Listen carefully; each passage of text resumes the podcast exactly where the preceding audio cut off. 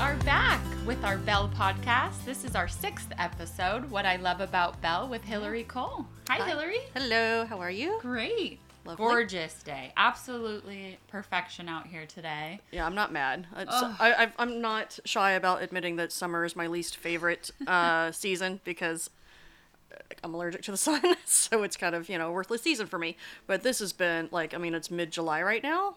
This is easy. Gorgeous. Summer should always be like this. Absolutely. Yeah. And you guys have a full day today. It's We looking busy do. in there. Yeah, it's it's a it's a full stacked Friday. I'm super excited because um, we have at I'm not gonna say what time because that would be probably not good for privacy. But um, later today, um, one of our guests coming into Taste is um, the proprietor who owns the Faniani Vineyard in Coombsville. Um, Faniani Vineyard being one of our single vineyard Cabernets, and I think I've mentioned it before, either in the last podcast or the one before. I was excited about its release because it is. Um, my favorite thing in our portfolio right now. Um, I think I warned everybody to get it before I do because it's very low on on production levels. Um, but she's coming in today, so I'm very excited to uh, to see Kelly and, and let her know how well the wine is doing. Because uh, on that flight, on that single vineyard flight that we just launched, um, the Faniani is definitely the, the star, and, and our our guest that's the one that they're walking out with the most of. Uh, so I'm, excited to deliver that news to, to Kelly and also, uh, you know, to have her here tasting today. Okay, I was going to ask. So yeah. she comes and and t- tastes. This is the first tasting that I've known her to do. Um, you know, she'll come in and visit, and Yeah. she's obviously been to the winery. Um, I- I believe, if I remember correctly, um, she was here for, I mean, because obviously we went to her house, you know, her vineyard, uh, for harvest, uh, and it was 2019, uh, for harvest of that vineyard. And I think she came here for crush, um, you know, like at, immediately after harvesting, um, came here for the crush, I think don't quote me on this i could be wrong um, and i know she's been here a couple times um, since then but i think this is the first tasting that she's doing like formal tasting so How fun. Yeah. That will be neat. yeah uh, stoked for that but yeah it's a it's a busy summer um, the valley this summer um, since June has really slowed down compared to last summer. I think, um, you know, just with like the certain the uncertainties in the world and everything, um, people are kind of backing off from doing as much travel. Plus, the airlines are not exactly helping us out. I don't know if anybody saw that video of like London Heathrow and all the baggage. what a nightmare. Uh, so I don't I don't know you know what all the uh, elements are that has visitation down valley wide. Um, but the cool thing that's coming from that is that it's opening up a lot of time that we don't normally have this year to really knock out you know projects and start new projects and stuff and so um and, and it also allows us like to spend more time with our guests who are here um and and kind of slow that tasting down a little bit and spend a little extra time with them but yeah So speaking of projects, um, Mm-hmm. there was a major one we've brought up, you know, on our previous Yeah. podcast, and it's getting closer and closer. It made my day. It made my day. Um, I wasn't even on site for 10 minutes before John uh, Hazak, our winemaker, brought in the very first fully outfitted, labeled, foil on bottle of um, Scoundrel for, for his new label, his new package. Um, and, you know, just to, to review on that, that was a project where the conversation started before I even got here. I've been here for a little over a year now, and that conversation had been going for about a year prior to, to me getting here. Um, and, you know, for this, that, and the other, the conversation stalled. I mean, COVID stalled everything.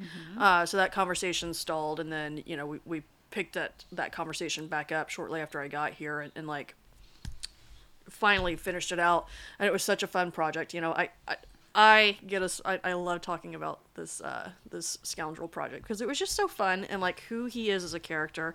I adore him i i can't wait to see his life unfold and I, I talk about this wine like it's a person right it's it's absurd Yeah, it kind of But, is, right? yeah it has its character now. he has this character now. Um, and so the the first bottle um, of of the new scoundrel with his new label and and new uh, capsule and back label and everything um, was established today. First first bottle is sitting right over there, um, and I'm taking it home tonight. Um, but yeah, that was that was a very like happy Friday thing to walk into. Um, just seeing that come to a close, and now the only thing we have to do we we start what September sixth um, with our um, people who are building the website on on that project because Scoundrel's getting his very own website, all of his own. Uh, it's going to be a, a, a really really fun website that I'm I'm excited for. And I think what I like about this project so much with Scoundrel is that. Um, it's like the yin and the yang, you know. On on our Bell wine cellar side, and uh, you know that's such a sophisticated boutique luxury premium wine, you know, and it's it's wines for for serious connoisseurs, collectors, but we are also, as an education winery, um, the place for people to come to visit to get a good idea about what wine is and how different styles of wine fit into your life, mm-hmm. fit into your cellar, fit into your different dinners, right? And so we kind of on on the Bell Wine Cellar side, we cover both ends of like being able to um, cater to both uh, novices and connoisseurs. Um, and not to say that it's, I wouldn't say that we have a stuffy experience by any means. In fact, one of the things that our uh, reviews and our and our clients really drive home over and over is uh, is how you know casual we are. It's like a casual approach to education and everything. Um, but that connection is on the higher end side, you know. Um, scoundrel is the total flip side. I mean, the, the wine is called the Scoundrel, right? Like, how serious is this wine going to get? Um, but it's a incredibly well crafted wine at a great price point, um, with a super cute name, and being able to take that and, and spin it into a personality and into his own brand that is completely divergent from Bell Wine Cellars and what we do. So it's kind of like getting to um, getting to work with two different companies yes. at the same time. And so, very fun. Yeah. Seeing that one come to life just makes me smile. And when will we be able to show everyone the label? Oh, don't you dare! John already tried. John had a bottle proudly displayed in the uh, in the tasting room, and I was like, "What are you doing?" Um, not till late November, uh, yes. maybe mid November is when everybody will get to see um, the Scoundrels' new new label. Okay. Yeah. So we have that. Um, I just got back from doing um, a private in-home tasting in Atlanta. Uh, some of our That's wine club right. members. Yeah, great trip. Uh, met some wonderful people. Um, came back with new family members. Um, and new wine club members, and uh, it, it went really well. It was really great to get back out on the road. Um, September, I've got at least one, probably two trips out to Chicago um, for more private tastings for members. Um, back to Atlanta in October. So there, there's a lot going on. And then um, really excited to finally be able to share that we have our first event in almost three years on the calendar.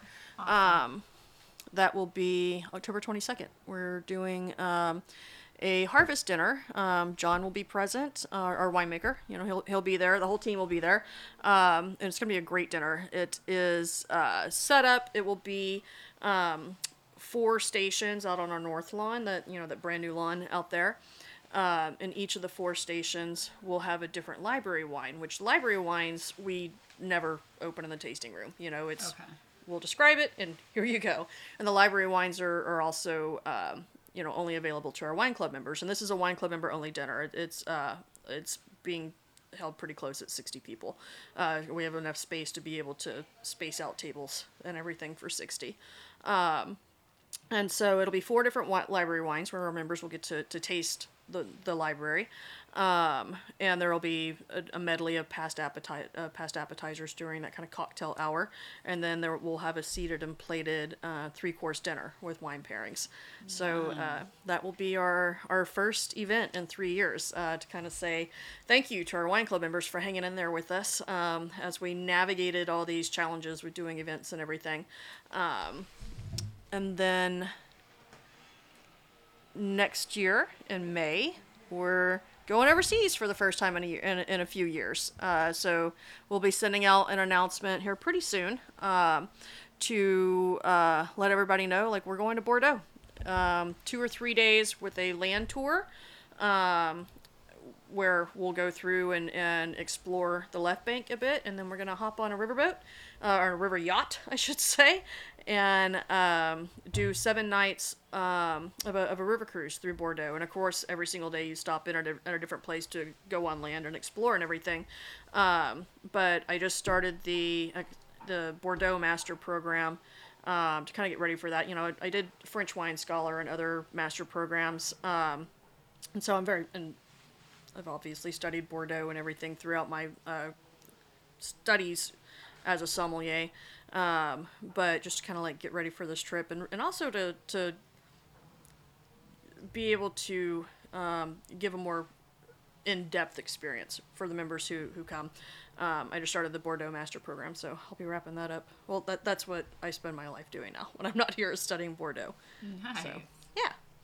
Well, that's So exciting to be able to have, you know, events back and, and a trip on the books for our members. Yeah, yeah. It's um, and I think having when I was saying earlier that visitation being down um, this summer throughout the entire valley, um, it's a blessing and a curse because when you're constantly, you know, going like we normally are Yes. at this time, um, you really don't have the the headspace to um, you know work on these ancillary things that just kind of get pushed aside because you have to get today done, you know, before you can even think about next year.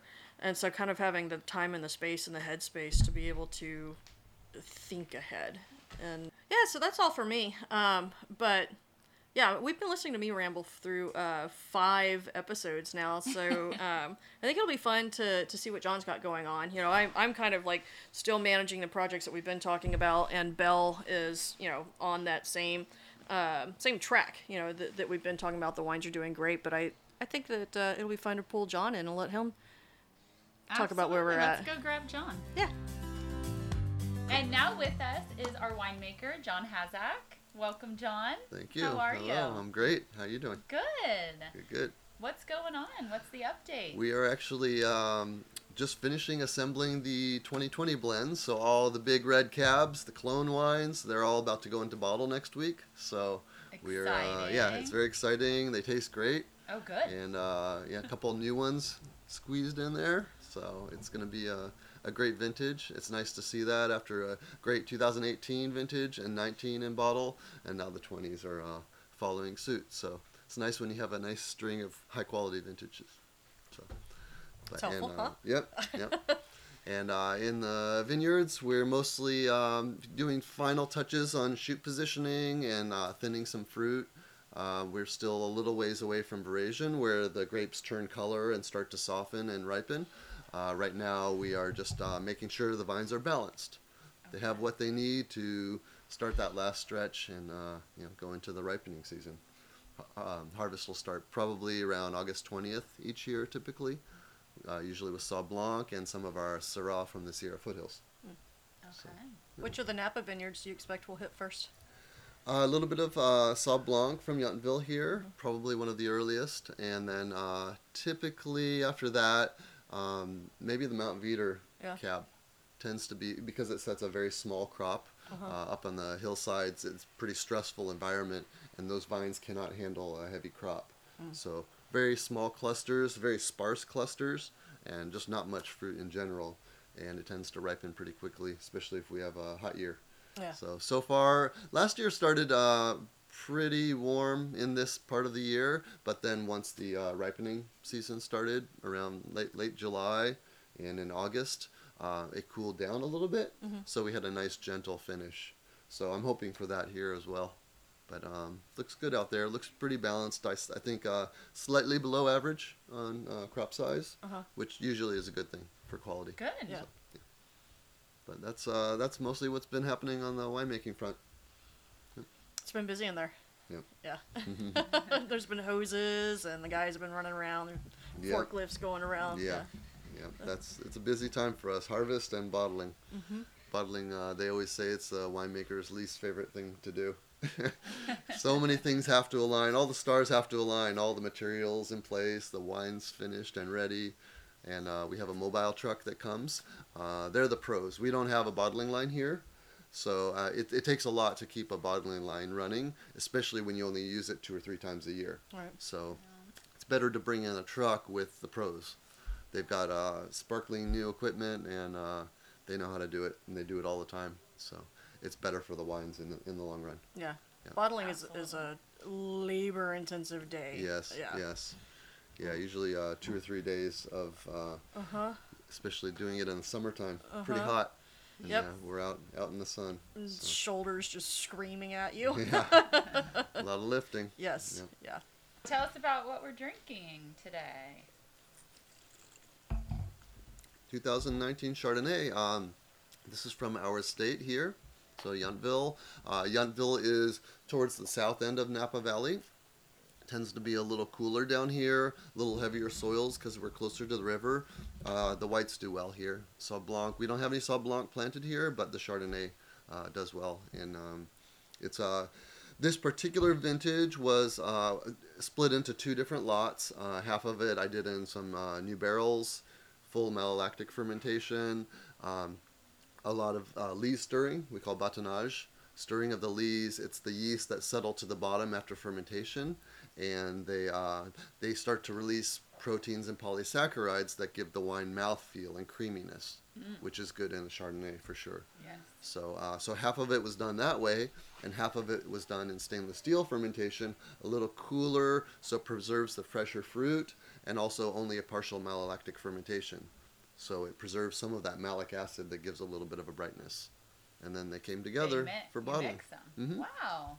A little bit of the best of both worlds. Dang. Yep. Well, thank you. Good. Yes. Cheers. Cheers. Thank you, John. when I was up at uh, I was up at BV uh, blending uh, Ron's wine, the Aram Cab, the one that's gonna come Oh, out soon. yes. Um, they had bought, they had lent a bunch of their um, blending room glassware for an event, so they only had some of the last glassware, and it was the stuff in the back that hadn't been used in a while, and it was dusty. And we're trying to blend, and, you're I'm like, this is not. and then Trevor, like his fav- favorite wine of the lineup that we had was the one that I had this like horrible dusty aroma. And I'm like, well, I, that that that- killed that it for killed me. it, yeah. It's your favorite was my least favorite just because of the glass. So it's it's important to me. Absolutely. And um it changes. and coating the glass is really the easy. I like to prime the glass first. I usually pour a little bit, swirl and coat, and then pour out, and then pour fresh. If you have the luxury of doing that. Yes. When I'm blending top wines, that's important. yeah. When So- I'm blending the top wines, I want them to be exactly what they are and show exactly as they are. Do you have a favorite glassware brand? I do. I've I've always loved Riedel just because they're readily available, and uh, you know, and for the most part, their their major glass shapes work. Mm-hmm. You don't. I think, of course, that's their business, and they go to an extent where they make a glass for pretty much anything. Is that what this Do you is? need all those? Riedel? Yeah. Yeah. this is a Riedel. Okay. Um, oh yes. Sorry so- to share with you, I'm yeah. switching us to Gabriel Glass next year. oh no, I'm okay with that. I'm okay with it. I just I'm just saying it's it's easy to find them. Uh, their quality's been great to me over the years, and I've been using them for 25 years. Yeah, I think so for- it's, it's for the- not like you know not all of these have been available that long. Riedel's the So, great to me, yeah. like the great workhorse brand. Sure. And like when I have parties with a Yeah. bunch of people, I won't. The the number of cases of Riedel glassware I have at my house is egregious. Mm. It, it, it's like over twenty five cases of glassware at my house for Riedels. Yeah. Because when I have parties, I have like a lot of people over, and we drink out of proper glassware. But Riedels is Yeah. what I have for like my workhorse glass. But Yeah. for like what I prefer, it's always Gabriel glass. I love No, the that's good. Gabriels. Well, even the Easier Riedels, the to- top Riedels, the sommelier series, they're very thin and they're big too. So it's a very Oh. thin. Yeah. It's almost like paper. Yeah. in terms of Wow.